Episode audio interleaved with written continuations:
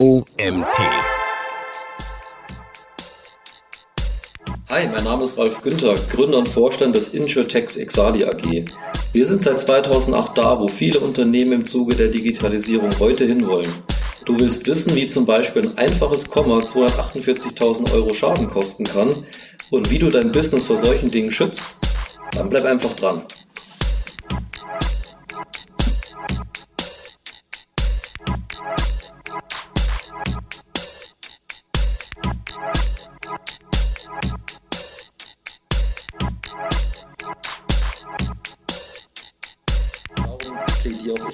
Dass ich sage, eigentlich muss so ein Versicherungsschutz für eine Agentur im Online-Marketing, so wie wir auch festgestellt haben, wie vielschichtig die Tätigkeiten sind.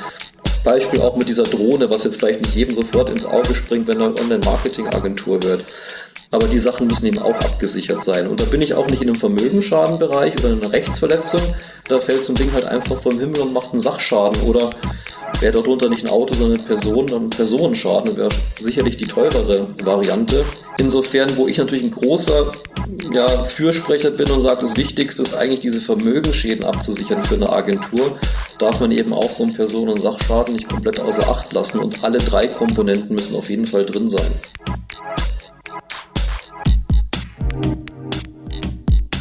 Herzlich willkommen zum OMT Online Marketing Podcast mit Mario Jung.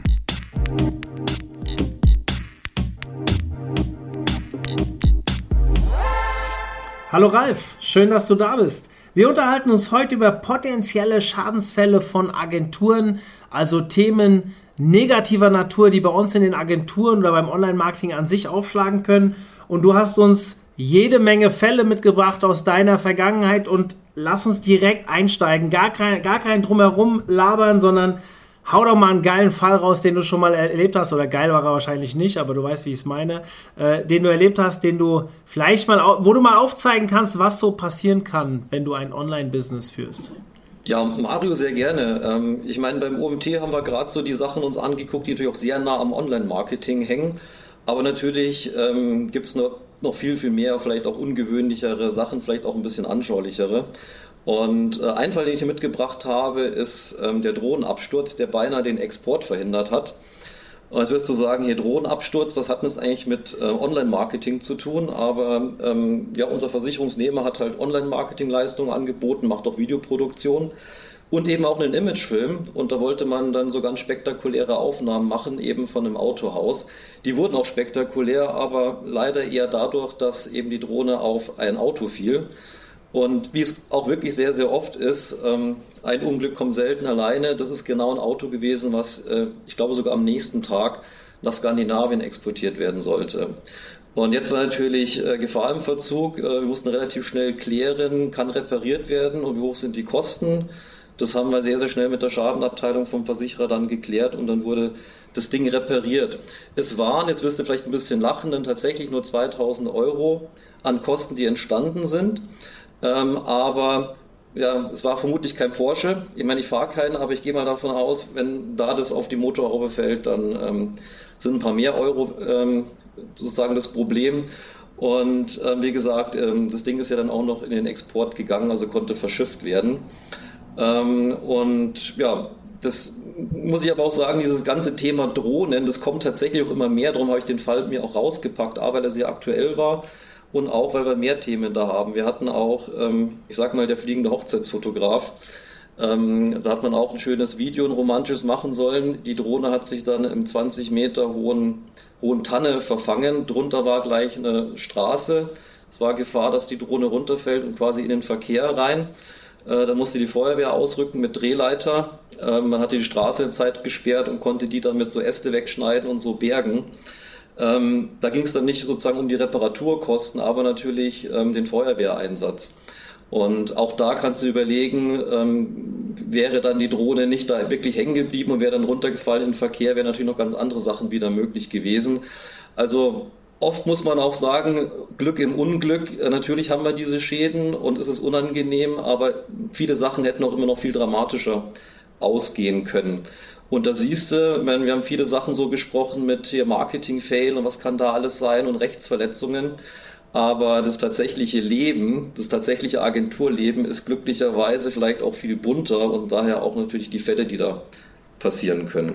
Also wir machen auch schon Drohnenaufnahmen hier bei uns. Wir sind jetzt keine spezialisierte Videoagentur, aber gerade für den OMT machen wir das ja regelmäßig. Das ist, äh, wie soll ich sagen, gar nicht so weit weg. Da bin ich bei dir, dass da theoretisch an so Sachen würdest du als Online-Marketing-Agentur wahrscheinlich gar nicht denken, dass da jetzt auch etwas passieren kann. Ähm, ich habe ja schon zweimal einen Vortrag von dir gehört, wo du mit so Schadensfällen um die Ecke gekommen bist und äh, beim Agency Day damals. Und ich war immer wieder verblüfft. Du bringst immer so schöne viele Fälle mit, die wirklich für uns gang und gäbe sind. Da kommen wir ja später noch zu, wenn wir dann mal über Standardfälle sprechen wollen. Aber ich finde es halt immer lustig, dir zuzuhören mit diesen außergewöhnlichen Fällen und mit der Drohne. Ich hab, wir haben gerade vor kurzem ein Drohnenvideo hier bei uns vom Büro aufgenommen. Und da habe ich auch gemeint, ey, wenn du das falsch wenn du die Drohne falsch lossteigen äh, äh lässt, dann hätte die sich ja beinahe hier in der Tanne nebenan verfangen. Da wäre jetzt keine Straße unten drunter gewesen, aber ich meine, da muss ja nur mal, die muss ja runterfallen, da steht ein Kind drunter oder wie auch immer, dann kann es ja richtig problematisch werden. Hast du noch mehr solcher Dinge? Ja klar, also ich bleibe mal bei der Bruchlandung. Heute ist der Tag der Bruchlandung, aber in einem ganz anderen Kontext. Ich habe es mal überschrieben mit hier agile Bruchlandung eines Shopsystems.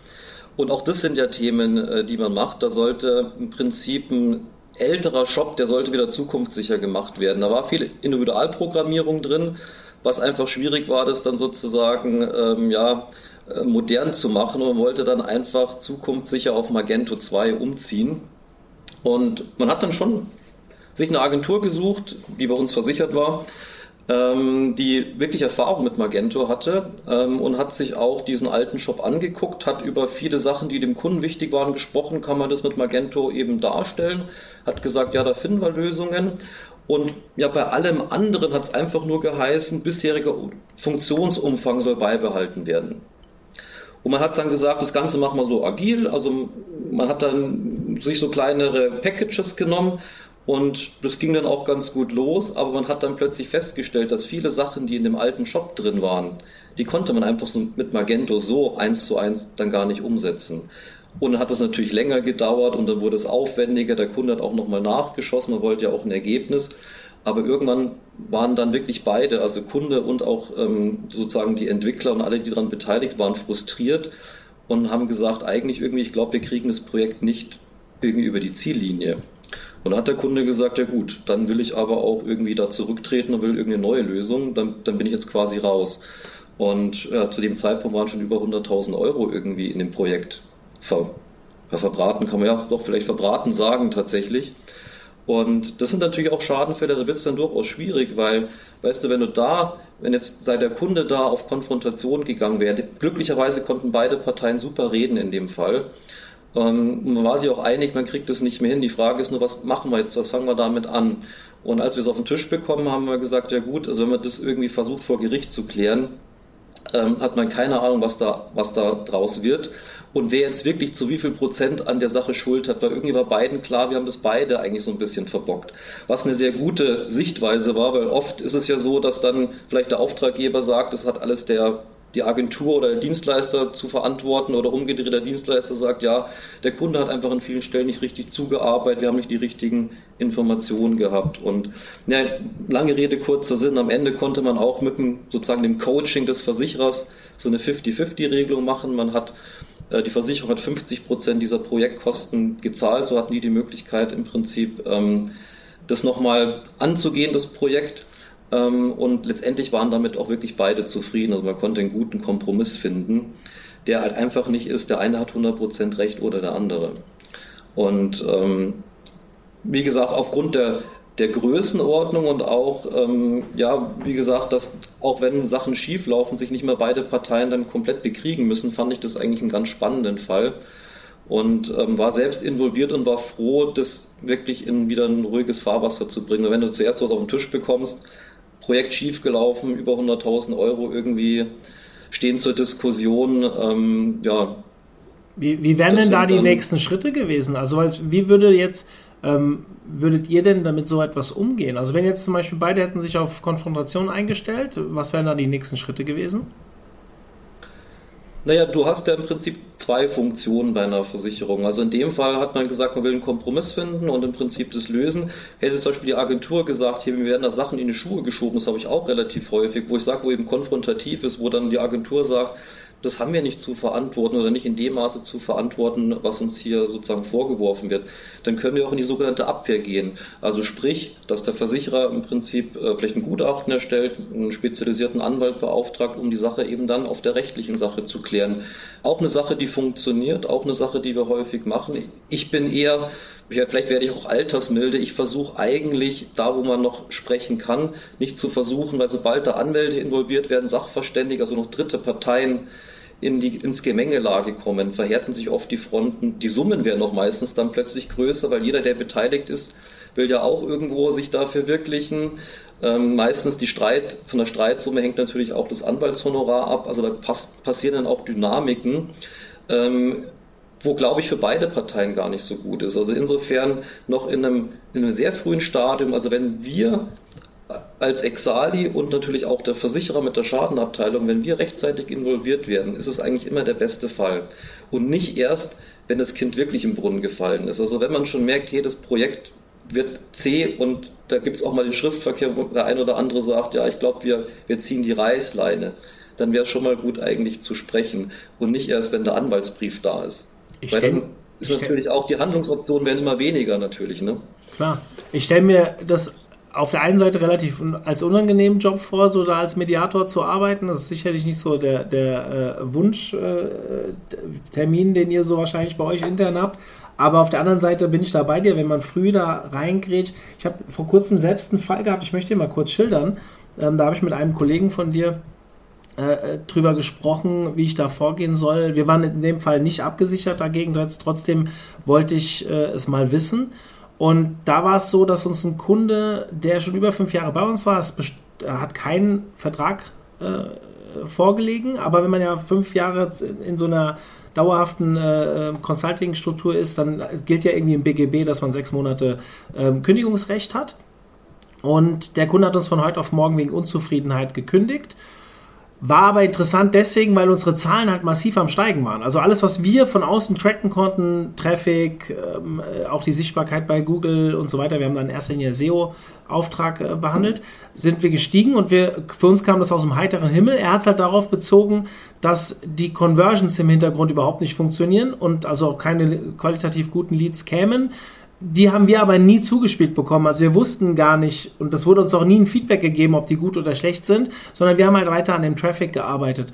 Und im ersten Schritt haben wir dann überlegt, oh, jetzt haben wir eigentlich sechs Monate Kündigungsfrist und da ging es um plus minus 3000 Euro im Monat, also 18.000 Euro im, im, in Summe. Auf der anderen Seite haben wir so ein bisschen das Credo hier intern, wer keinen Bock mit uns zusammen zu, hat, zusammenzuarbeiten, den wollen wir eigentlich dann auch gar nicht binden. Also deswegen haben wir auch damals keine Verträge gemacht. Mittlerweile machen wir die. Aber da das ein Vorwurf war, der eigentlich nicht gerechtfertigt war, also wir haben ja gute Daten und es wurde uns auch nie zurückgespielt, dass sie unzufrieden sind, sondern es kam aus heiterem Himmel, hatten wir überlegt, uns zu wehren. Wer hätten wir deiner Meinung nach da Chancen gehabt, das Geld zu bekommen oder hätten wir da weiter vorgehen sollen oder hätten wir da vielleicht, ähm, war das vielleicht gut, dass wir jetzt für uns entschieden haben, dem nicht nachzugehen? Also ich hätte dir genau das geraten, was dir auch der Kollege sozusagen bei uns ähm, aus der Kundenbetreuung geraten hatte, ähm, weil nach meiner Erfahrung, wenn man so Sachen dann wirklich, wenn sie strittig werden, de facto ähm, wird man es nicht sozusagen auf der außergerichtlichen Ebene belassen. Also die Anwälte schreiben hin und her, meistens wird der Ton mit jedem Schreiben wird ein bisschen härter, bis dann eine der beiden Parteien sagt, okay, ähm, dann mache ich den Klageweg das ist eigentlich auch so ein bisschen so, wie soll ich sagen, so das, wie, wie auch die Anwälte eigentlich ticken. Man, davor ist so ein bisschen Schlagabtausch und dann irgendwann ähm, sozusagen kommt die, der, der Ernst der Stunde und dann trifft man sich vor Gericht. Und ähm, mein, du weißt, ich mache auch IT-Dienstleistungen, wir haben auch eine IT-Firma ähm, und ähm, ich habe auch das eine oder andere Thema gehabt und ich war auch einmal mit einem Thema vor Gericht. Und du stellst halt dann fest, dass die Richter von diesen Themen, die wir hier besprechen, Mario, unglaublich weit weg sind. Und dann kommen so Aussagen von Richtern, ja, ich habe ja eine junge Kollegin gefragt, weil ich dachte, die kennt sich ja mit solchen technischen Sachen besser aus und die hat mir dies und das gesagt. Fand ich total Nonsens, was dann die junge Kollegin gesagt hatte. Aber auf der Basis wird dann sozusagen äh, ja, gerichtet. Und so nach dem Motto, naja, wenn dir das nicht passt, dann kannst du in die nächste Instanz gehen. Ja, super. Ähm, willst du die nächsten zwei, drei Jahre streiten und was kommt dann am Ende raus? Weil was keiner sieht ist, natürlich kann es sein, es ist ein versicherter Schadenfall, die Anwaltskosten werden enorm etc. Aber Mario, was nie übernommen wird, ist die Zeit, die du reinstecken musst. Und dass du dich permanent, drei Monate ist Ruhe, dann kommt wieder, kommt wieder ein Schreiben von der anderen Seite, da musst du wieder Gegenargumente bringen, da musst du wieder irgendwelche Dokumentationen rausholen. Teilweise gibt, wie du sagst, viel mündlich besprochen, da musst du vielleicht mal das eine oder andere E-Mail recherchieren, dass man überhaupt irgendwas hat, weil natürlich ähm, dann nur das gesprochene Wort ist dann vor Gericht auch schwierig. Man muss halt dann versuchen, so Sachen zu untermauern, irgendeinen Kontext herzustellen. Und ähm, das kostet unglaublich viel Zeit, auch Energie. Das ist, was du auch gesagt hast, da wird es wirklich negativ, weil ich finde so Schadenfälle gar nicht so negativ. Äh, du, du, machst viel Business, wir machen viel Business. Wenn einer einfach im Business steht, dann passiert was. Ich glaube, nur der, der nicht erfolgreich ist oder der nichts arbeitet, ähm, der kann keine Fehler machen. Also das gehört irgendwie mit dazu. Aber sich dann um solche Sachen einfach einen langen Zeitraum, da können gleich mal zwei Jahre ins Land gehen, immer wieder mit diesen Themen zu beschäftigen, wegen vielleicht dann ein paar tausend Euro, die man vielleicht bekommt. Ähm, je nachdem, wie dann die Kosten verteilt werden, wer zu wie viel Prozent Recht bekommt.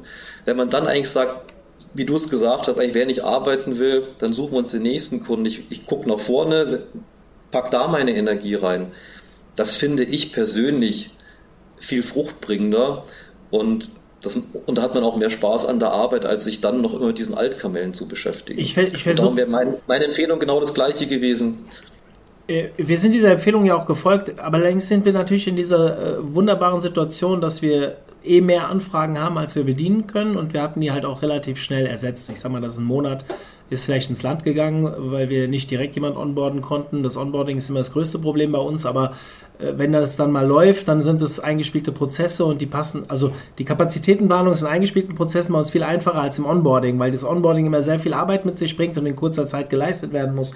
Das hat dann einen Monat gedauert, das heißt, am Ende hast du vielleicht 3000 Euro verloren, weil du hast relativ schnell den Kunden ersetzt gehabt. Vielleicht sogar zu besseren Tagessätzen, weil damals vor fünf Jahren haben wir halt noch weniger verlangt. Also war am Ende, ich bin so ein Mensch, Tür zu, geht eine Tür auf. Also dementsprechend bin ich da relativ relaxed. Aber es gibt ja auch andere Fälle und da zwei Fragen vielleicht dazu. Also einmal, wir haben den Fall, dass ja Leute vielleicht nicht diese wunderbare Situation haben. Und die Frage, die sich daraus zieht, ist, ab welchem Betrag würdest du denn empfehlen, da vielleicht mal hinterher zu gehen. Also ich kann überhaupt nicht einschätzen, ich habe noch nie einen Gerichtsprozess geführt in dieser Richtung, ähm, was kommt denn da an Kosten zusätzlich auf einen zu? Also jetzt, wir reden jetzt noch gar nicht über Absicherungskosten, wenn jetzt jemand eine Versicherung hat oder sonst was, also sondern wirklich so ein Gericht.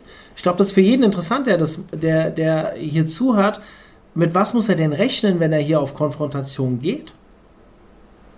Ja, also ich glaube, das größte Problem ist meines Erachtens eigentlich das Thema Zeit. Und ehrlich gesagt, die Gerichte waren jetzt auch nicht schneller in Corona-Zeiten, logischerweise. Und, ähm, und im Endeffekt, wenn du so willst, bei uns, bei Selbstständigen, ist natürlich Zeit auch immer die Währung Geld. Weil sozusagen, was hilft, du, deine These ist ja so ein bisschen, ich habe jetzt jemand, der sagt, ich kann nicht auf die 3000 Euro verzichten. Mhm. Aber wenn wir jetzt sagen Gericht, also A, wenn du vielleicht Klage einreichst, dann musst du auch mal Gerichtskostenvorschuss machen, das ist vielleicht noch überschaubar, aber wann kriegst du den Termin? Den Termin kriegst du vielleicht in einem halben Jahr, das ist vielleicht sogar noch positiv gedacht, könnte auch länger dauern.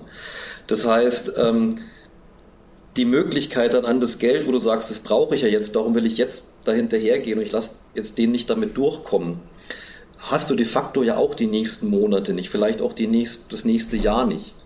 Und, ähm, und du hast dann auch immer das Thema, dass wenn das ausgeurteilt ist und du hast Recht bekommen und die anderen sagen, wir sind mit dem Urteil sozusagen in der ersten Instanz nicht zufrieden, die können dann sozusagen in die nächste Instanz gehen. Also so die 100%ige Rechtssicherheit, wenn man sagt, ich gehe jetzt vors Gericht, ein Richter gibt mir Recht, die Gegenpartei zahlt, alles gut. Wäre eine Möglichkeit. Genauso gut ist aber die Wahrscheinlichkeit, dass die anderen sagen, nee, damit sind wir nicht einverstanden, wir gehen in die nächste Instanz und dann geht die ganze Sache wieder von vorne los. Und erste Instanz, ich kann jetzt nicht die genauen Zahlen sagen, sagen wir vielleicht 2, 2500 Euro vielleicht Kostenrisiko. Die nächste Instanz wird deutlich teurer. Und ähm, sind wir auch schon da, wo du gesagt hast, auf welchen Betrag macht es denn irgendwie Sinn? Naja, das ist auch ein bisschen variabel, weil ähm, bei der ersten Instanz, wo man sagen kann, okay, Kostenrisiko 2500 Euro, 3000 Euro könnte ich bekommen, ist das schon ein guter Trade-off. Sagst du ja, bei 5000 Euro macht es vielleicht für mich betriebswirtschaftlich Sinn, 2500 Euro, Euro zu riskieren. Aber wenn die andere Partei dann die nächste Instanz zieht, dann stimmt deine Rechnung ja auch schon wieder nicht mehr. Also du merkst schon, ich bin gar nicht so der Verfechter für dieses, mhm. ähm, die Gerichte zu bemühen. Es mag vielleicht Rechtsbereiche geben, weißt du, wo man das vielleicht besser vorhersehen kann, aber die Sachen, die du jetzt auch hast mit deinem Auftraggeber, wo du sagst, die Zahlen haben gestimmt, der Kunde sagt, die Conversion waren aber nicht da. Äh, du darfst dir nicht, auch wenn wir beide da vom Gleichen sprechen und da tief in der Materie drin sind, äh, ein Richter oder eine Richterin, die sind von den Themen wirklich sehr, sehr weit weg, müssen das aber ausurteilen. Und dann wird es schwierig und meistens sagt dann auch vielleicht ein Gericht ja gut, ich habe davon nicht so viel Ahnung, dann braucht man einen Gutachter. Dann weißt du ja auch, je nachdem, wer dann da beauftragt wird von Gericht, das kann wieder so und so ausschauen. Wie gut ist der Gutachter, ist der in den Themen drin? Ich kenne ein paar Gutachter. Das, also es ist einfach ein schwieriges Thema. Und eigentlich kommen wir wieder zu dem Ausgangsbasis. Ich glaube, dass vielleicht 80 Prozent oder mehr der Fälle, wenn man rechtzeitig involviert ist und es schafft, in einer moderierenden Art und Weise zusammenzukommen, dass es für beide Parteien, also nicht für unseren Versicherungsnehmer, aber natürlich unser Herz dafür schlägt, sondern wirklich auch für den, der geschädigt wurde, eigentlich die bessere Variante ist. Ich nehme gerade einen ganz wichtigen Punkt mit und zwar, ich meine, du bist jetzt Gründer und Geschäftsführer von Exali. Wir sind ja auch bei euch versichert und ähm, wir haben, ich habe mir vorher, haben wir lange darüber geredet, wir wollten jetzt hier keinen Podcast machen, der irgendwie ein Pitch für euch ist, sondern wir wollen ja die Leute wirklich ähm, mal abholen, was alles so passieren kann. Und da hast du ja auch noch ein paar Fälle mitgebracht.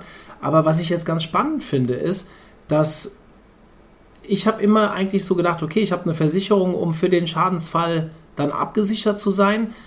Ich habe natürlich auch einen Anwalt, mit dem ich mich beschäftigen kann, also der auch relativ umtriebig hier beim OMT ist, mit dem bin ich immer sehr eng im Austausch. bevor ich irgendwie auch manchmal einen Brief zurückschreibe, wenn es irgendwo was Kritisches gibt, dann frage ich ihn natürlich vorher hier, wie soll ich vorgehen, äh, damit du nicht direkt eingeschaltet werden musst und so.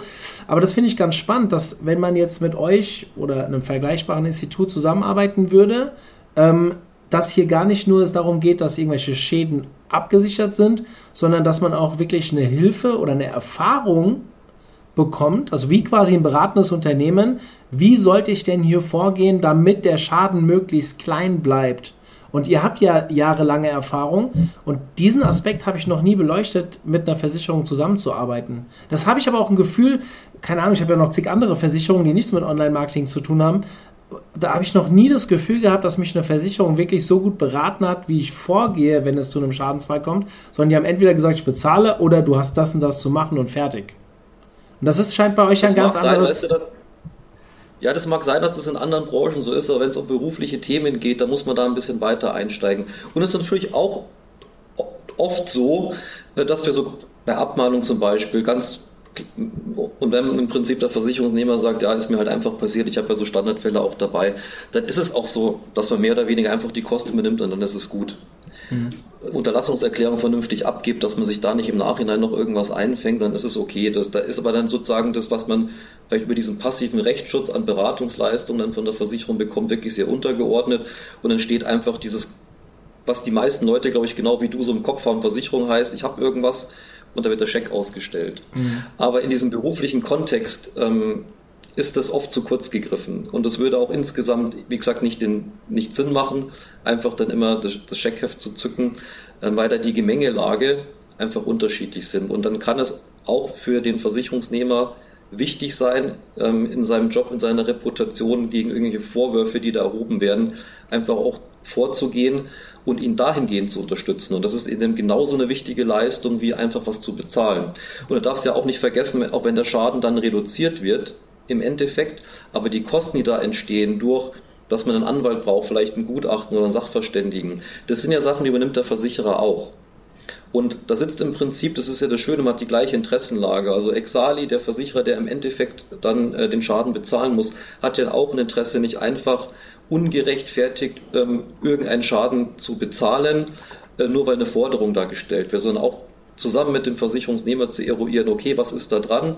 Ist was schief gelaufen? Was ist die beste Lösung? Und wir haben ehrlich gesagt auch durchaus Schadenfälle, wo nachher sehr, sehr vertrauensvoll weiter zusammengearbeitet wird, wo einer sagt, ja, ist schief gelaufen, Mist, was können wir machen? Sagen wir, ja gut, muss man bezahlen und dann geht nachher die Beziehung weiter. Ich meine, du hast jetzt natürlich ein Thema auch mitgebracht, wo man sagt, ihr werdet mit dem nicht mehr zusammenarbeiten.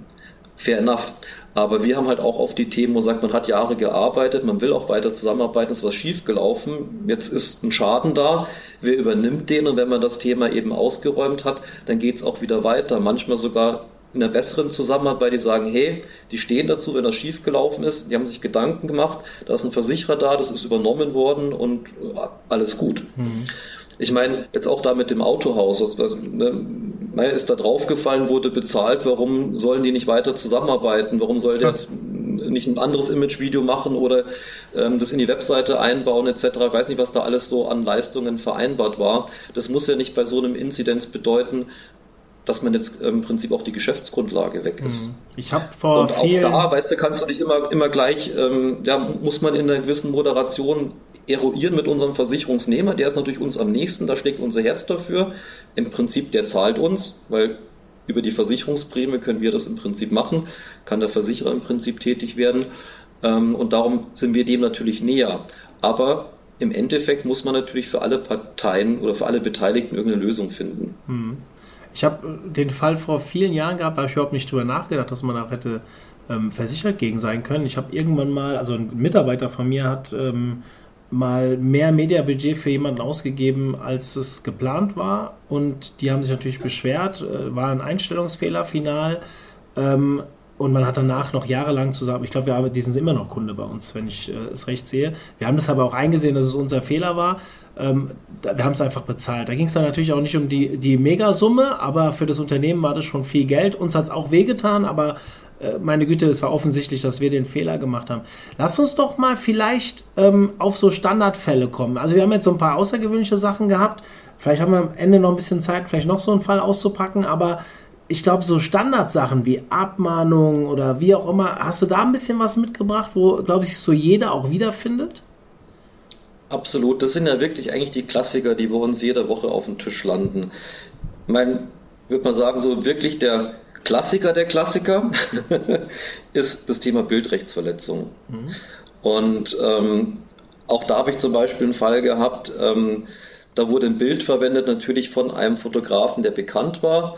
Man dachte, man hätte mit dem auch telefonisch geklärt, dass das irgendwie funktioniert. Ähm, aber als man dann, und ich muss dazu sagen, Fotograf heißt in dem Fall auch ein Fotograf, weißt du, der mit Madonna und so arbeitet. Also jetzt nicht irgendwie mhm. so ein Stockfotograf, wo du dann für 5 Euro irgendwo dir das, das Foto ziehst. Naja, lange Rede, kurzer Sinn. Auf jeden Fall kam dann gleich mal eine Forderung von 20.000 Euro, also 9.000 Euro pro Bild, 2.000 Euro Rechtsanwaltsgebühren. Und ähm, als wir uns damit beschäftigt haben, festgestellt, naja, es gibt halt überhaupt nicht schriftlich, dass irgendwie der Fotograf einräumt, dass die das verwenden können. Und ähm, man hat es dann halt geschafft, äh, zumindest mal die, ähm, die Lizenzierung auf 6.000 Euro runterzubrechen und hat auch die 4.000 Euro Anwaltskosten dann, hat der Versicherer übernommen. Ähm, die mussten die Bilder auch nicht runternehmen, konnten es weiter hernehmen, es war für sie wichtiger äh, Content. Aber das sind halt die Klassiker. Also Bilder zu verwenden, in der Regel nicht jetzt wirklich so mutwillig oder wie soll ich sagen, versicherungstechnisch gesagt vorsätzlich, aber einfach weil auch dieses ganze Bildlizenzierungsthema wahnsinnig komplex ist. Und viele denken auch, sie haben die Lizenz, dann stellen sie fest, ja, aber war nicht die Lizenz, um das in Social Media herzunehmen. Also es gibt viele, viele Fallstricke und ähm, ein ganz, ganz großes Thema. Aber ich sage, auch ein Klassiker, und da sind wir näher an dem, was du vorhin auch angesprochen hast, so diese klassischen Vertipper wo mir dann ganz oft, wenn ich sowas erzähle, sagen, ja, das darf doch aber nicht passieren. Und da bin ich natürlich voll bei dem, aber die Realität ist eben, ich krieg's ja auf den Tisch, es passiert.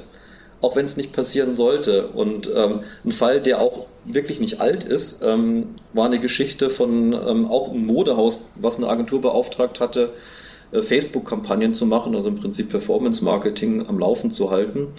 Und die hatten eh schon ein relativ großes Budget und das hat man dann eben in kleine Kampagnen runtergebrochen und letztendlich sollte eine Kampagne dann 15.000 ungerade als Limit haben. Ähm, beim Eingeben ins System, amerikanisches System, wurden aber aus den 15.000 und ein paar zerquetschte eben mit Komma hinten, dann 15 Millionen. Und ähm, in zwei Tagen sind dann mal ganz schnell, und jeder, der Facebook-Werbung macht, wir tun es, weiß auch, da kannst, da kannst du an Limit oder kannst du an Betrag einstellen, was du willst. Also Facebook schafft es immer, das irgendwie zu platzieren. Ein bisschen anders wie bei Google. Da haben wir teilweise größere Budgets und die werden auch nicht aufgebraucht. Aber die haben halt dann ganz, ganz schnell mal 248.000 Euro in zwei Tagen da durchgeblasen. Und ähm, natürlich ähm, ist man dann erstmal überrascht und sagt, oh shit, was ist jetzt passiert? Ähm, und da muss man gucken, ähm, wie kriegt man jetzt dann die Kuh vom Eis? Und da ist wirklich im Prinzip Komma, Punkt, ne? also die, dieser Vertipper oder auch eigentlich das System, was da ein bisschen ungut ist, dass es da auch vielleicht nicht nochmal so ein Pop-up gibt mit hier bist du wirklich sicher und so weiter. Ähm, aber eben auch kein Vier-Augen-Prinzip in dem Fall in der Agentur führt dann eben zu mal plötzlich 248.000 Euro und auch so Diskussionen, dass jetzt im Prinzip das Modehaus sagt, es hatte gar keinen Effekt. Ähm, natürlich sagt jetzt der Online-Marketer, ja, also ganz ohne Effekt war das nicht. Ähm, man hat es ja auch platziert, man hat ja auch eine gewisse Sichtbarkeit gehabt etc. Und jetzt ist natürlich die spannende Frage, ja, was ist denn jetzt da an Schaden entstanden und wer soll dafür aufkommen? Man hat leider Gottes auch, weil im Prinzip äh, das war ein Kundenaccount, die haben dann einfach auch natürlich an Facebook das Geld bezahlt. Da hätte man durchaus auch drüber diskutieren können, ob man das macht oder erstmal sagt, das ist ein offensichtlicher Fehler. Ja, aber das sind dann schon auch wieder ähm, ganz kleine Ursache, Komma, mhm. Punkt und dann hinten raus dann durchaus ein komplexer Fall, der daraus entsteht. Finde ich einen krassen Case. Äh, geht so ein bisschen in die Richtung, was uns passiert ist, allerdings äh, viel kleinerer Scale. Da kommen natürlich noch andere Sachen mit rein. Was passiert, wenn du Facebook das Geld nicht bezahlst und die sperren deinen Account? Dann hast du ja auch, je nachdem wie lange es dauert, auch Verdienstausfälle, die dann noch mit reinspielen, weil ja gut aufgestellte Performance-Werbung sollte ja auch fortlaufend Geld bringen, die dann vielleicht auch nicht was auch nicht funktionieren könnte. Ähm, jetzt auf der anderen Seite bin ich auch dabei, wenn es eine gute Kampagne gewesen wäre, dann wäre das ja vielleicht auch gar nicht so schlimm gewesen, wenn da so viel Geld rausgepustet worden wäre. Da wäre höchstens vielleicht ein Liquiditätsproblem auf jemanden zugekommen. Ähm, weiß nicht, wie groß das Modehaus ist, aber äh, da könnte es natürlich auch Probleme geben. Also es sind so viele, viele Faktoren, die da mit reinspielen ähm, die das Ganze schon sehr kompliziert machen können, obwohl ich glaube, jeder, der hier jetzt gerade zuhört und schon mal mit Google oder Facebook Ads gearbeitet hat, bestätigen kann, sowas kann halt einfach mal passieren. Also wirklich ein Standardfall in meinen Augen. Sehr spannend. Und wie, wie, darf man fragen, wie das ausgegangen ist? Es ist leider noch eine schwebende Geschichte. Wir versuchen es ja auch mal so ein bisschen zu anonymisieren, weil ich glaube, du möchtest ja auch nicht, wenn da Klar. bei einem wichtigen Kunden bei dir was schiefgelaufen ist, dass man das dann so groß breit tritt. Darum verklausulieren wir das immer so ein bisschen. Ähm, und tatsächlich in dem Fall, also das Gute ist, ähm, das ist ja auch eine kleine, kleine Agentur, äh, die es da betrifft, aber haben nichtsdestotrotz da im Prinzip 500.000 Euro Budget, ähm, wo sie da auf, mit Facebook-Kampagnen eben für die arbeiten.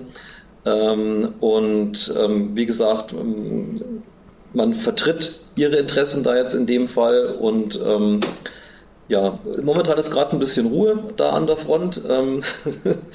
aber ich kann noch nicht abschließend sagen, was rauskommt. Aber egal in welche Richtung es geht, weil eine Sache ist wichtig, die Größenordnung ist auf jeden Fall auch in Größenordnung, wo die Versicherungsnehmerin ähm, ihre Versicherungssumme abgeschlossen hat. Also da ist es auf der sicheren Seite und jetzt guckt man halt, ähm, dass man eine vernünftige Lösung dahin bekommt.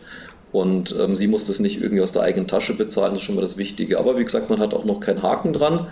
Und da siehst du auch die beiden, wie soll ich sagen, die beiden Enden bei so Schadenfällen, weil da wäre ich auch oft gefragt. Ich meine, bei dem Autohaus, da hat man mehr oder weniger an einem Tag das, die ganze Sache gehandelt. Und klar, so ein Fall, ähm, glaube ich, siehst du auch ein, dass man jetzt nicht einfach sagt, ja, wir legen da 248.000 Euro auf den Tisch. Wir gehen davon aus, die Kampagne hat gar nichts gebracht, sozusagen für das Modehaus dies und das. Und es war auch sinnvoll, dass die das einfach mal so an Facebook überwiesen haben, etc. etc. Und ähm, aber wie gesagt, leider ist noch kein Haken dran. Das kann noch einen Tick dauern. Ja, und wie, du, wenn du es mir nicht beantworten willst, dann sagst du bitte einfach, kann ich nicht sagen, aber war das jetzt so, dass das über den Kundenaccount bezahlt wurde, sprich das Unternehmen erstmal diese Kosten jetzt trägt und auf sein Geld wartet oder musste die Agentur dafür jetzt? Oder gab es da sogar irgendwie, wird sowas vielleicht auch nee, kurzfristig das, ist, das, das kann ich dir schon ja, das kann ich dir schon sagen. Das ist der klassische Regress eigentlich. Also in Wirklichkeit hat es der Kunde erstmal bezahlt über den Kundenaccount und sagt jetzt natürlich, weil ich den Effekt nicht hatte, ist vielleicht auch ganz interessant, die Frage, die du gestellt hast.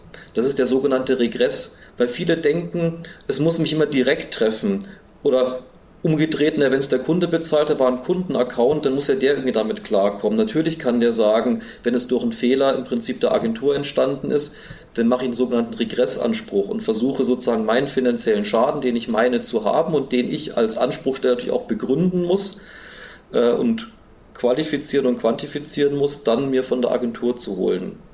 Und das ist dann ein sogenanntes Regress nehmen. Also gut, das ist dann jetzt ein schwebendes Verfahren. Das könnte ja auch für das Unternehmen, also das scheint ja dann ein größeres Unternehmen gewesen zu sein, aber wenn ähm, jetzt, ich meine, so ein Betrag, der kann ja dann auch wirklich äh, existenzgefährdend sein für so ein Unternehmen. Es könnte für den Kunden existenzgefährdend sein und natürlich auf jeden Fall auch für die Online-Marketing-Agentur. In dem Fall würde ich sagen, weil ich kenne ja den Fall, dass es für den Kunden nicht existenzbedrohend ist, es ist sicherlich unangenehm, weil das vermutlich durchaus schon auch Werbekosten sind, die man hätte besser platzieren können. Ich glaube, da sind wir uns auch beide einig. Ähm, für die kleine Online-Marketing-Agentur wäre der Betrag äh, extrem, also ich kann mir nicht vorstellen, dass man das hätte aus eigener Tasche bezahlen können. Also es wäre eine Insolvenz vermutlich gewesen. Wenn man jetzt eine GmbH ist, muss man gucken, könnte man das sozusagen vielleicht nur im Stammkapital dann dafür gerade stehen, ist man so ein klassischer Freelancer oder hat es halt irgendwie als Personengesellschaft dann könnte es ja auch sogar noch in den Privatbereich reingehen. Das will man sich gar nicht so ganz ausmalen. Aber wie gesagt, der Vorteil ist, also auch wenn da tatsächlich am Telefon ein paar Tränen geflossen sind, ähm, es war dann relativ schnell klar, von der, von, der, von der Höhe her sind wir da nicht in einem Problem. Das wäre von der Höhe her abgedeckt. Muss halt jetzt im Prinzip inhaltlich gucken und im Prinzip die Sachen, wo man sich jetzt ähm, anwaltlich sozusagen auseinandersetzt, das wird ja auch übernommen. Also mein Appell an die Zuhörer ist dann an der Stelle, also wir haben vor, ich glaube, drei Jahren, ähm, auch erst nach, glaube acht Jahren Agenturarbeit uns entschieden oder überhaupt erst realisiert, dass man sowas auch absichern kann. Ähm, wir sind da relativ schnell über eine andere Agentur an Exali weitergereicht worden. Ob es jetzt Exali ist oder ein anderer Anbieter. Ich habe hier sehr gute Erfahrungen im im äh, Kundensupport gemacht, immer wenn ich ein Problem habe. Ähm, liegt vielleicht auch daran, dass wir uns ja auch so ein bisschen kennen und schon ein bisschen öfters was zusammen gemacht haben, dass ich dann noch positiver gestimmt bin. Aber was ich halt wirklich wichtig finde für die, die zuhören, ihr habt gerade den Fall gehört, wenn ihr Freelancer seid und das vielleicht auch privat bei euch reinschießen kann, da müsst ihr halt echt aufpassen. Und ich weiß, wie es ist am Anfang. Da hast du vielleicht noch nicht das Geld, einen Anwalt zu bezahlen, um ein richtiges Vertragswerk aufzusetzen. Du kannst dir vielleicht auch gar nicht helfen, wenn das Unternehmen zu groß ist. Ich meine, du freust dich am Anfang über ein großes Unternehmen, das dann vielleicht auch ein bisschen liquider ist, du vielleicht ein bisschen höhere Tagessätze nehmen kannst. Ja, aber wenn es zum Streitfall kommt, kann dieses Unternehmen das vielleicht auch viel besser aussitzen wie du, wenn es wirklich zu einem Problem kommt. Also beschäftigt euch mit so etwas. Das ist wirklich, wirklich wichtig sichert euch ab, ähm, bevor ihr, ich meine, ihr könnt fachlich noch so gut sein, Fehler passieren jedem und ihr seht, es ein kleiner Vertipper, ihr müsst nur mal müde sein, habt wenig geschlafen oder wie auch immer, könnt ihr noch so gut sein, macht einen Vertipper und auf einmal habt ihr die Scheiße am Bein. Also das ist ein Thema, ähm, und da würde ich auch gleich gerne noch eine Frage anschließen an den ersten Fall, den du genannt hast, mit den Abmahnungen. Also so gefühlte Bildabmahnungen, die kommen hier gefühlt halbjährlich rein. Also einfach, weil wir irgendwann mal bei einem ein Mitarbeiter hat vielleicht nicht sorgfältig gearbeitet und so weiter. Was mich da mal interessieren würde, ist, ich meine, wir haben hier intern Guidelines, wie wir mit Bildern umgehen müssen. Wir normalerweise stehen die auch in einem Sheet drin mit der Quelle, mit allem drum und dran, mit Deals und so. Ähm, das haben wir auch erst eingeführt, nachdem wir nach gefühlt vier Jahren mal die erste Abmahnung bekommen haben. Vorher haben wir uns dann halt nicht mit beschäftigt. Trotzdem passiert es immer wieder, dass wir doch irgendwie einen Fehler drin haben, dass wir ein Bild falsch genutzt haben und so weiter. Wie ist das wirklich schon ein Versicherungsfall oder ist das beim ersten Mal ein Versicherungsfall, wenn es dann wieder passiert? Irgendwann sagt die Versicherung auch, hier habt ihr sie noch alle, könnt ihr das nicht mal besser in den Griff kriegen? Wie muss ich mir das vorstellen? Also sowohl als auch, also logischerweise, das ist ein klassischer Versicherungsfall, darum habe ich ja gesagt, das kriegen wir wöchentlich auf den Tisch. Ähm, und wir haben durchaus auch da natürlich äh, Versicherungsnehmer, wo da immer wieder mal ein Thema ist. Eins ist auch klar, und ich meine, ähm, da, ja, da muss man sich auch dessen äh, bewusst sein. Würde man wirklich wie geschnitten Brot äh, Abmahnungen produzieren, also Abmahnungen kassieren, ähm, weil man einfach keine Prozesse hat, so wie du es gesagt hast und sagt, bevor ich jetzt sozusagen sauber arbeite oder mich damit beschäftige und mir die Lizenzbedingungen, die einzeln angucke, kaufe mir eine Versicherung ein, quasi völlig hemsärmelig oder blauäugig, wie auch immer du das beschreiben willst, dann im Prinzip arbeitet, ähm, dann wird irgendwann die Versicherung auch die Reißleine ziehen. Ähm, Aber ehrlich gesagt, dieses Szenario, was ich jetzt aufgemacht habe, äh, man beschäftigt sich nicht damit, einem ist das völlig egal und man sagt, ich, ich ziehe nur den Versicherungsjoker. Das haben wir nicht. Wir haben genau das Gegenteil eigentlich, dass die, die sich wie du sehr intensiv damit beschäftigen, sagen, eigentlich versuche ich alles richtig zu machen bei mir im Unternehmen. Ich mache Vier-Augen-Prinzip. Wir packen alles in eine, in eine, in eine Bilddatenbank, wo drin steht eben äh, das mit den Lizenzen und nur die, die in dem Pool sind, die dürfen wir auch hernehmen und so weiter. Aber in der Praxis und ich würde jetzt mal für mich selber behaupten, dass ich mich mit Bildrechten viel auseinandergesetzt habe, ob jetzt bewusst oder unbewusst einfach über die Schadenfälle und auch uns bei Exali hat es erwischt. Wir haben genau das gleiche Thema auch gehabt. Auch ein, eigentlich ein spannender Fall würde den Rahmen sprengen, weil ich auch sagen würde, ich habe wirklich alles richtig gemacht und versucht auch alles richtig zu machen, habe trotzdem eine verplättet bekommen. Und das sind eigentlich eher die Themen, die wir haben. Mhm. Und diese Hasardeure, die der Meinung sind, ich muss mit Bildrecht nicht auseinandersetzen, sondern ich hole mir die Versicherung, das ist eher ein theoretischer Fall. Mhm. In der Praxis sind es die, die sagen, ich weiß, da gibt es viele Themen und ich habe auch das Gefühl, egal wie gut ich es machen will, es kann mich immer mal erwischen. Und wenn es mich erwischt, kann es teuer werden. Und darum will ich auch für die Abmahnung abgesichert sein. Aber du musst so eine Versicherung vielleicht auch das an dem Punkt, weil viele sagen, hey, ich sehe da ein Thema, darum will ich die Versicherung. Und wir haben vorhin festgestellt, die Sachen sind viel vielschichtiger. Das erwischt dich meistens da. Das ist auch mal so ein Spruch, den ich habe, sagt, der Teufel ist ein Eichhörnchen. Also der Schaden passiert ja immer da, wo du es nicht auf dem Radar hast. Und ähm, Natürlich ist es gut, wenn einer sagt, hier Abmahnthemen finde ich wichtig, dagegen abgesichert zu sein, das zu machen. Ähm, aber vielleicht kriegt er auch wo ganz woanders eine verplättet. Und darum plädiere auch ich immer dafür, dass ich sage, eigentlich muss so ein Versicherungsschutz für eine Agentur im Online-Marketing, so wie wir auch festgestellt haben, wie vielschichtig die Tätigkeiten sind. Beispiel auch mit dieser Drohne, was jetzt vielleicht nicht jedem sofort ins Auge springt, wenn er Online-Marketing-Agentur hört aber die Sachen müssen eben auch abgesichert sein. Und da bin ich auch nicht in einem Vermögensschadenbereich oder in einer Rechtsverletzung. Da fällt so ein Ding halt einfach vom Himmel und macht einen Sachschaden. Oder wäre darunter nicht ein Auto, sondern eine Person, dann Personenschaden. Das wäre sicherlich die teurere Variante. Insofern, wo ich natürlich ein großer ja, Fürsprecher bin und sage, das Wichtigste ist eigentlich diese Vermögensschäden abzusichern für eine Agentur, darf man eben auch so einen Personen- und Sachschaden nicht komplett außer Acht lassen und alle drei Komponenten müssen auf jeden Fall drin sein. Da, da würde und mich das zeigen mal, einfach die Praxisfälle. Da würde mich mal interessieren, also ich bin damals zu dem Schritt gekommen, mich äh, dagegen, mich zu informieren, wie kann ich mich gegen sowas absichern? Natürlich, nachdem ein Schaden passiert ist, wie es ja so meistens wahrscheinlich passiert. Ähm, den Schaden konnte ich natürlich nicht mehr geltend machen, weil da würde die Versicherung mir auch einen Vogel zeigen, du wirst nur äh, Kunde, wenn du den Schaden hast, sondern äh, das ist auch verständlich. Aber jetzt würde mich mal persönlich deine Geschichte interessieren. Wie bist du auf die Idee gekommen, dich mit sowas auseinanderzusetzen und so eine Firma zu gründen? Oder so eine Versicherung anzubieten? Auch aus einem Schadensgrund? Sehr, sehr gute oder? Frage, Mario. ähm, eigentlich zwei Punkte. Also auf der einen Seite, ich komme aus dem klassischen Versicherungsmaklerbereich. Man könnte ein bisschen despektierlich sagen, Feld-, Wald- und Wiesenmakler. Also jemand, der eben wie viele andere ein breites Spektrum anbieten muss weil ich, ich saß in Augsburg und man hat das natürlich auf der persönlichen Ebene gemacht, ist da durch die Gegend gefahren, ähm, hat seine Termine gemacht und ähm, hat im Prinzip Versicherungsberatung gemacht. Und dann habe ich einfach immer festgestellt, Mensch, es gibt andere, die sich eben auf eine Sache spezialisieren und die sind viel besser als du, die können ja immer den Rang ablaufen. Und ich bin natürlich schon ein bisschen ehrgeizig, das muss ich gestehen. Und dann ist es nicht schön, dann immer den kürzeren zu ziehen. Und dann war für mich klar, ich will mich auf was spezialisieren, hatte aber noch nicht die die große Idee. Und äh, über einen Bekannten, der im Projektvermittlungsbereich war, die haben IT-Experten vermittelt. Und der hat gesagt, du, du, du kennst dich doch mit Versicherung aus. Wir haben immer das Thema, dass so Auftraggeber eine Versicherung von unseren IT-Freelancern fordern. Und irgendwie, das ist total teuer und das dauert riesig lang. Da müssen die zehn Seiten Papierfragebogen ausfüllen. Und, ähm, und bis man dann die Versicherung hat, dann ist das Projekt eigentlich rum. Kannst du da nicht mal was machen?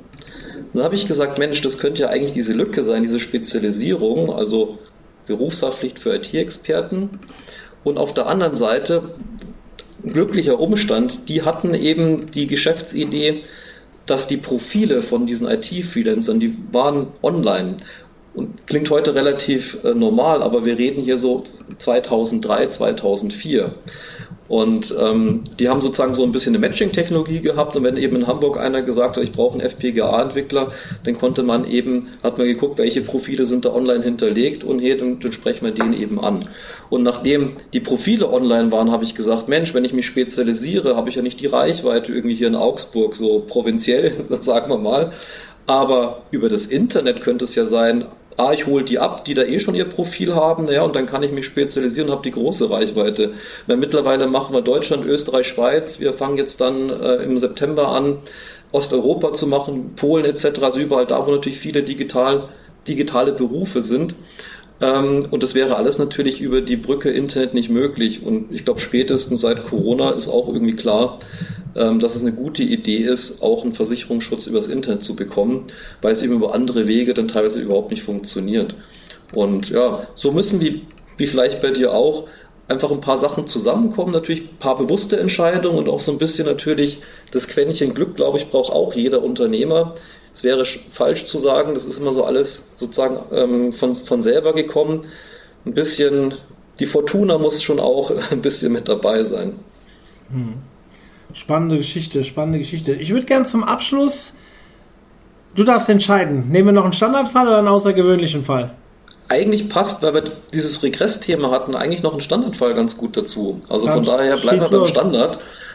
Und ähm, der Online-Wursthändler, der die Agentur beauftragt hat, ähm, Kampagnen zu machen und Vielleicht hast du dich auch mit beschäftigt. Da ist auch so ein Thema, wie gebe ich im Prinzip äh, den, den Grundpreis zur entsprechenden Menge ab. Und wenn die Menge größer ist, dann muss ich wieder auf einer anderen Basis mich beziehen. Und auf jeden Fall, die äh, Online-Marketing-Agentur hat das verbaselt was die nicht wussten, ist, dass der Online-Wursthändler schon mal davor mit einer anderen Agentur gearbeitet hatte und da hat er sich schon eine Unterlassungserklärung eingefangen. Also wurde abgemahnt, hat eine Unterlassung abgegeben und wenn er dagegen verstößt, muss er 5001 Euro quasi Vertragsstrafe zahlen.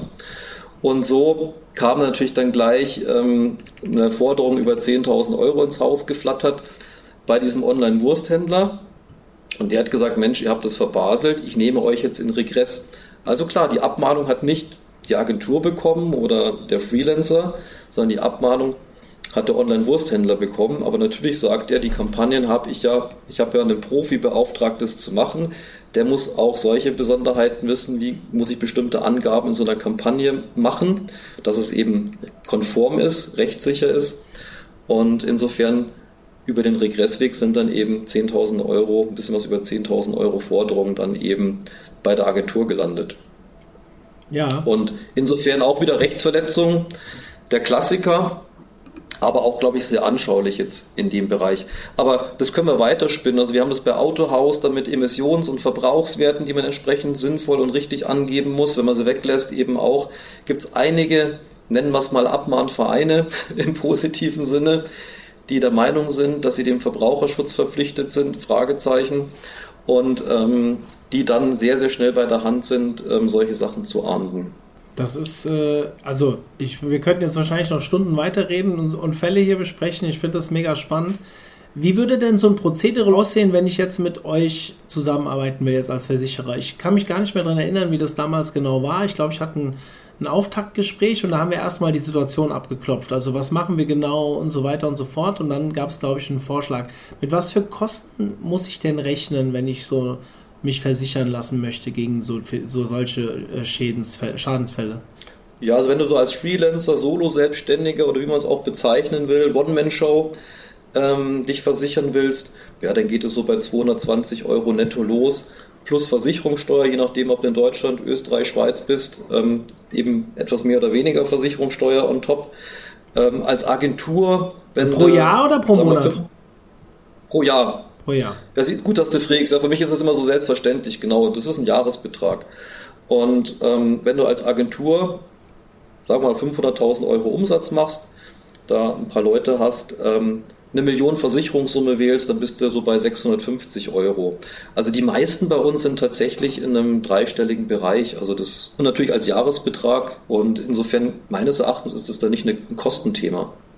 Das ist definitiv kein Kostenthema. Also für die Sicherheit. Ich bin ja, ich gehöre ja zu den Menschen, die sagen, Deutschland ist ein total überversichertes Land und ich bin ein großer Gegner, immer gleich über Versicherung zu sprechen. Aber in dem Fall kann ich ja aus Erfahrung sagen, ich meine, nur so eine Abmahnung kann ja schon 500 Euro kosten für so ein Bildrecht oder sowas. Ähm, äh, also nochmal, äh, ich will jetzt hier nicht äh, die, diese, diesen Case nähren, von wegen, äh, die, die Versicherung regelt das schon und äh, man kann weiterhin äh, unsorgsam arbeiten, das nicht. Aber natürlich, wenn man unabsichtlich halt mal irgendwo ein Fettnäpfchen tritt, dann ist es schon eine verdammt gute Hilfe. Und für jetzt, gerade bei den, also bei einer großen Agentur, die sich dann auch mal einen Schaden von 5.000 bis 10.000 Euro, sag ich mal, wegstecken kann, ähm, sehe ich das natürlich auch, weil da werden ja auch die, die, die Summen größer und äh, die, die Schadensfälle wahrscheinlich auch größer. Aber gerade bei den Solo-Selbstständigen, bei den Kleinen, die halt mit 3.000 bis 5.000 Euro vielleicht schon in Insolvenzprobleme kommen oder wirklich auch private Probleme kriegen, gerade in so einer Corona-Zeit oder wie auch immer, da sind halt 200 Euro im Jahr, glaube ich, relativ einfach einzubudgetieren. Also nochmal mein Appell an alle, beschäftigt euch mit sowas. Das irgendwann kommt es und ich kann euch sagen, ich habe auch immer gedacht, ich habe bis heute kein Gerichtsverfahren gehabt, aber ich habe schon diverse Streitigkeiten ähm, äh, diskutieren müssen bei Hunderten von Kunden, die wir betreut haben. Und irgendwann kommt es. Und wenn ihr gute Arbeit macht und der Kunde sieht es nur nicht als gute Arbeit, das kann ja auch passieren, dass es einfach ein Wahrnehmungsfehler ist. Es muss ja gar nicht mit eurer Qualität. Ich habe immer so das Gefühl, dass wenn jemand sich absichert, dass er auch denkt, ja, aber ich arbeite doch gut. Ja, aber das ist scheißegal. Wir arbeiten, haben alle unsere Expertise und auf gewisse Art und Weise denken wir, dass wir gut arbeiten. Und meistens denkt man von sich eh positiver als vielleicht der Rest der Welt. Dementsprechend sollte man sich unbedingt gegen so etwas absichern. Und ich hoffe, dass Ralf und hier wir mit dieser Folge ähm, euch in dieser Denke ein bisschen weitergebracht haben heute mit der Folge. Lieber Ralf, ich könnte mich wirklich noch stundenlang mit dir weiter unterhalten. Ich finde nämlich diese Cases immer so cool.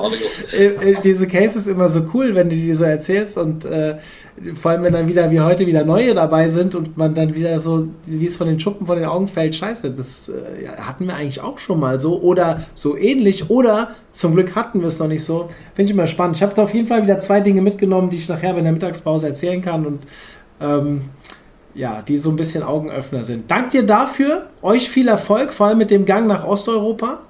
Freut mich zu hören, dass Danke es da weitergeht. Wird spannend, ja. Und äh, ja, es steht ein Urlaub an. Ich hoffe, äh, viel, dass du einen schönen Urlaub hast und äh, schöne Grüße ans Team. Mach ich. Danke dir, Mario. In diesem Sinne, danke, dass du dabei warst. Bis dann, mach's gut. Servus. Zum Abschluss der heutigen Folge mit Ralf habe ich noch eine Neuigkeit für euch. Und zwar die Anmeldung für den Agency Day 2022, genauer gesagt am 1. April, und ja, es ist kein Aprilscherz, am 1. April 2022 ist eröffnet. Das heißt, alle, die eine Agentur führen, Inhaber einer Agentur sind oder bei Agenturen, die größer sind als 50 Mitarbeitern, da gilt das auch für die Teamleads. Ihr könnt euch jetzt ein Ticket kaufen unter omt.de slash agency-day könnt ihr euch, ja, schaut mal rein, für die, die noch nicht dabei waren. Also betrifft halt in erster Linie Leute, die Agenturen führen, keine Agenturmitarbeiter, Agenturen führen. Es ist keine Fachkonferenz, sondern eine Unternehmerkonferenz, wo wir Themen besprechen rund um das Thema, wie führe ich eine Agentur. Und ähm, ja, wer noch nicht dabei war, sehr spannendes Thema, wo wir viele Diskussionen, auch starkes Networking betreiben, ganz klar auf Augenhöhe wirklich ein qualitativ hochwertiges Event, das wir dieses Jahr ausfallen lassen haben aufgrund der Corona-Pandemie. Nächstes Jahr aber unbedingt wieder stattfinden lassen wollen und hoffentlich auch am 1. April. Sollte das Corona nicht zulassen, verschieben wir es in den Herbst, aber es wird definitiv nächstes Jahr stattfinden. Und die Tickets sind begrenzt. Wer Bock drauf hat, jetzt so schnell wie möglich anmelden. omt.de slash agency-day. Ja, in diesem Sinne, ich bin raus und wir hören uns hoffentlich nächste Woche wieder. Bis dann, euer Mario, ciao.